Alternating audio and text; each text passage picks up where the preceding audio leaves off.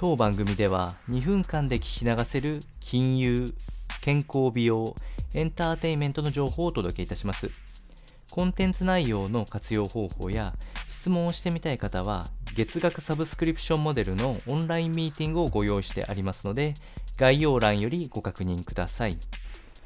本日はパフォームウェルよりミニマリストの概要とポイント、こちらを紹介していきたいというふうに思います。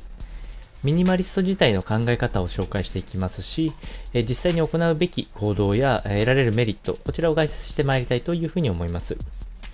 まず物理的な特徴、こちらは皆さんもご存知、ミニマリストは物を持たないというのが基本姿勢になっております。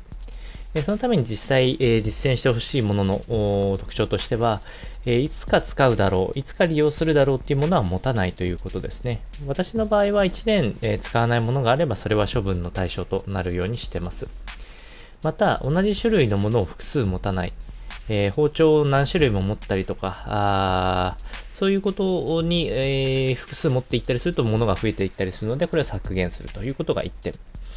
えー、考え方については時間や労力を基調にする傾向があるので、えー、自分が意思決定できる労力っていうのには限界、えー、限度があるので、できるだけ決断や探すための時間労力を余計なことに省,、え、省かないようにして自分が大切にする行動への時間を配分できるっていうのが大きなメリットというふうになります。そして、えー、全体的なメリットとしては、時代の変化に順応ができるので、えー、この変化の激しい時代では、必要になるものがどんどん変化していくのに対応できるのはこういうものを持たない姿勢になってくると思います。ですので、現状で言えば、レンタルやシェアエコノミーっていうのがすごく適切な生き方なんじゃないかなというふうに思いましたので、このミニマリストの紹介をしてまいりました。それでは本日も頑張ってまいりましょう。